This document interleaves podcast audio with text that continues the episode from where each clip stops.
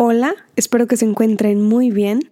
Yo estoy bastante entusiasmada de platicarles algo nuevo en este podcast, porque hoy llegamos al episodio número 66 de la filosofía en rosa.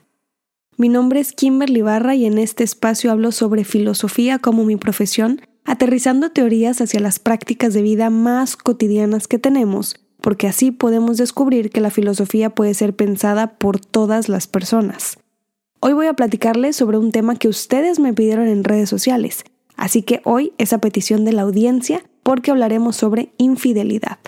Pero antes de hablar del episodio, les comparto que pueden adquirir un ejemplar de mi libro con mi firma en la tienda www.lafilosofiaenrosa.com. Ahora sí, vámonos al episodio de hoy. El concepto de fidelidad seguramente lo han escuchado y seguramente lo han puesto en práctica en su vida es algo con lo que vivimos todas las personas. Pero ¿alguna vez se han preguntado desde cuándo lo creó y lo desarrolló la humanidad? ¿Desde cuándo inventamos el concepto de fidelidad y comenzamos a practicarla? Y la pregunta que no he podido responderme todavía, ¿para qué? A ver, vamos por niveles, porque esto no solamente implica las emociones y los sentimientos de una persona extra en nuestra vida, implica también temas de salud, cómo se practica una relación humana, una relación amorosa, para reconocer un acto de infidelidad. Porque para hablar de infidelidad, empecemos por definir qué es y luego determinar qué consideramos desde lo personal lo que es infidelidad. Porque esto va desde pensamientos con otra persona que no es nuestra pareja, palabras en el lenguaje, convivencia, acciones, hasta contacto físico como el sexo con otra persona. Comencemos definiendo el concepto.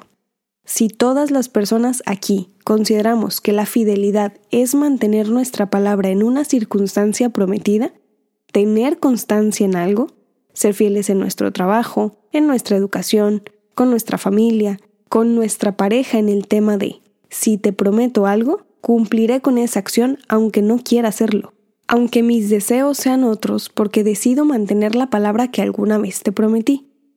Vamos definiendo y si no han escuchado mi episodio 58 titulado Lealtad, pongan pausa este episodio y vayan a escuchar aquel primero. Porque la lealtad y la fidelidad son cosas distintas, por eso no se llaman igual. Si decidimos ser personas fieles, nos quedamos y cumplimos con la palabra. Entonces, al comenzar una relación, al tener una pareja, las cosas se hablan. ¿O qué se supone que hace la gente cuando comienza a salir en citas y a tomarse de la mano y compartir tiempo juntas? Discuten temas de la vida, perspectivas, opiniones, y se llegan a acuerdos de comportamiento que tendrán como personas individuales al estar en una relación con una pareja. Casi siempre, y depende muchísimo de nuestra circunstancia social, familiar, cultural, económica, política, algunos actos se dan por hecho se da por hecho que una persona hará algo por nosotras sin dejarlo claro antes. Eso de esperar demasiado de la gente ya no va conmigo, solo produce decepciones. Cuando comenzamos una relación con nuestra pareja, tenemos que hablar no solamente de lo que queremos, sino de lo que estamos dispuestas a comprometer en nuestras palabras y en nuestras acciones. Y me parece a mí que en este constante cambio en que la humanidad se baña y se pasea como Heráclito en el río, es completamente natural que si un día nos prometimos algo, los sentimientos, las emociones, los pensamientos cambien. Y es normal que ya no queramos lo mismo. Cuando tenemos la cara de enfrentar a nuestra pareja para resolver el problema o irnos de la relación porque no queremos lo que tenemos. Pero es mucho más fácil ser cobarde y entonces ser infiel a una promesa que tenemos. Es normal tener miedo. Cuando estamos en pareja es normal que sintamos miedo de perder. Nadie quiere perder. Nos da miedo pensar que esa persona a la que amamos un día puede atraerle a alguien más. Una persona más guapa, una persona más interesante, una persona con mayor intelecto o una persona diferente a nosotras. Una persona que le haga involucrarse de manera distinta en el mundo y entonces ya no quiere estar en una relación con nosotras porque puede preferir irse con alguien más. Y ese miedo que sentimos es porque nos han educado con una idea muy precaria de creer que la gente nos pertenece. Y por supuesto, nadie quiere perder su casa, nadie quiere perder su trabajo, nadie quiere perder su libro favorito. Bueno, yo no quiero. Porque todas esas cosas que nos pertenecen nos han costado trabajo, dinero, nos han costado tiempo de la vida para poder tenerlo. Por supuesto que no queremos perderlo. Pero resulta que la gente no nos pertenece. La vida, las decisiones, los gustos, los intereses de nuestra pareja no nos pertenecen. Nuestra pareja no nos pertenece. Lo que pasa es que las personas no son de nuestra propiedad, pero hemos crecido como humanidad poniendo una firma a todo lo que queremos que sea nuestro. Un día a alguien se le ocurrió firmar también nuestra convivencia con otra persona, y se hizo el matrimonio legal. Se firma un contrato, y sé perfectamente que hay muchísimas cosas más de por medio. Son asuntos legales, económicos, en favor de las crías. Pero el principal objetivo al firmar un acta de matrimonio es el sentido de pertenencia. Porque entonces no solamente mi pareja me pertenece, le pertenezco yo también. El problema llega cuando nos cegamos a que nuestra pareja nos pertenece porque firmamos un contrato con ella. Y cuando queremos cumplir fielmente una promesa a pesar de no querer hacerlo, cuando nos comprometemos con alguien más a estar ahí, es difícil. Cuando estamos en una relación amorosa, cuando tenemos una pareja, es completamente natural que otra persona pueda gustarnos. Quien niegue eso, por favor váyase a Júpiter si se siente tan poco animal intuitivo. Porque nos gusta la gente. Está bien que nos guste alguien más, pero no por eso se rompen las palabras que le prometimos a alguien. O decidimos estar en pareja y lo hablamos, acordamos ser fieles la una con la otra para creer que así somos felices, o entonces hablamos de lo que queremos y le decimos a nuestra pareja que queremos tener sexo con alguien más, o que queremos salir a tomar café y cenar con otra persona que queremos enamorarnos de alguien más incluso. Y si nuestra pareja está de acuerdo, nuestro acuerdo de fidelidad sería mantenernos juntas a pesar de otras personas entrando y saliendo de nuestras vidas. Lo que tenemos las personas es racionalidad y tenemos una capacidad increíble de poner en palabras, con lenguaje, lo que pasa dentro de nuestra cabeza para explicarnos y ser comprendidas. Parece magia. Absolutamente todo se puede hablar. Y si lo hablas con la persona con quien compartes todo, ¿por qué no llegar a un acuerdo? El problema es no hablarlo, simplemente dar por hecho que nuestra pareja se va a comportar como esperamos que se comporte. Y no, aquí nadie lee la mente. El mayor problema es hablarlo y hacer lo contrario.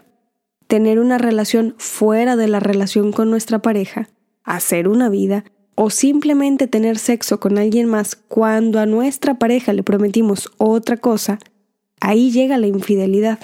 Y en una infidelidad se sufre mucho. Y se sufre porque hacemos o alguien más hace lo que no se prometió. ¿Qué sucede cuando estamos en una relación y descubrimos que nos han sido infieles? ¿Alguna vez han vivido eso? Duele mucho, ¿verdad? Duele mucho decepcionarnos de una persona que nos prometió una cosa e hizo otra. Duele más si la pusimos en un pedestal porque entonces el golpe fue más fuerte. El tiempo y las experiencias nos hacen ver todo de manera distinta, y si están sufriendo por eso, es cuestión de tiempo e inteligencia para que se sientan mejor. ¿Y qué sucede cuando estamos en una relación y conocemos a otra persona que nos gusta tanto que le somos infieles a nuestra pareja para estar con alguien más? Pues definitivamente también duele y rompe haber fallado a la palabra que teníamos con otra persona, con alguien que comparte su vida con la nuestra. Vivir una infidelidad, ya sea porque fuimos infieles o fueron infieles con nosotras, a cualquier persona le duele, porque lo que duele es que se haya roto el acuerdo racional que existía. Como lo decía hace un momento, tenemos una parte muy animal. Otras personas nos pueden parecer más atractivas, más inteligentes y más guapas que nuestra pareja. Por supuesto que las hay, y eso nos puede atraer. Que nos guste alguien más no nos hace infieles. Nos hace infieles el romper una promesa con una persona que cree que nos estamos comportando de otra manera. Es que ¿por qué la gente está en relaciones así? ¿Por qué estar en pareja si no te importa cumplir tus promesas? ¿O por qué estar con una pareja que no cumple lo que te promete? Escribí un episodio hace poco titulado Buscar pareja. Se los recomiendo mucho. Y en ese episodio analicé que la vida en soledad es difícil. Se los digo. La vida donde confrontas, donde resuelves, donde buscas, encuentras y te abrazas tú sola, es difícil, pero la vida en pareja lo es más. Es una conclusión a la que he llegado con la racionalidad que tengo y con las experiencias que he tenido a lo largo de los años. Quizá con el tiempo pensaré diferente, pero por ahora me parece que la vida es tan complicada, tan horrorosa muchas veces, tan hermosa en otras, que venir al mundo a sufrir porque otra persona no cumple con su palabra ante los acuerdos a los cuales llegamos, me parece un sufrimiento innecesario. Probablemente tenemos mucha influencia cultural de sentir que nuestra pareja nos pertenece y queremos tener reglas de convivencia para estar en monogamia. Pero mucho más allá del sexo con otra persona, a lo cual realmente no le veo un problema, la infidelidad duele porque se rompen los acuerdos, porque fallamos a lo único que podemos tener y defender en nuestra vida, nuestra palabra y nuestra dignidad. Ahí es donde dejamos de ser animales que solamente buscan el placer a través del sexo con alguien más. Si no tenemos el control o no nos interesa tener una sola relación con alguien, ¿para qué estamos en pareja? Cuando tenemos una pareja, es normal que esperemos cosas, promesas, acciones, sobre todo cuando lo acordamos. Probablemente ninguna persona espera que al estar en una relación, nuestra pareja tenga otra relación con alguien más ni de manera física, sexual, emocional, mental, sentimental, no cuando no forma parte de un acuerdo en pareja. Y por esa razón es normal sentir que nos traicionaron, porque efectivamente, si se hizo lo que se prometió no hacerse, evidentemente es una traición. Cuando nuestra pareja nos ve a los ojos y nos hace una promesa, no esperamos que falle, ni esperamos que no nos duela si lo hace. Es normal que duela, y es normal sentirse una basura cuando fallamos en una relación y somos infieles, pero de todo podemos aprender.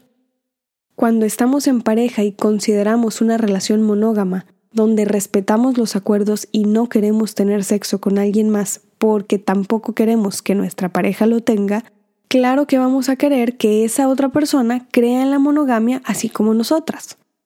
Con tantas estructuras sociales, con tantas construcciones en nuestra convivencia, es normal que creamos que la gente nos pertenece cuando no es así. Vivimos en una cultura horrible donde no nos funciona casi nada y por eso seguimos aquí tratando de modificarlo. La gente no es de nuestra propiedad.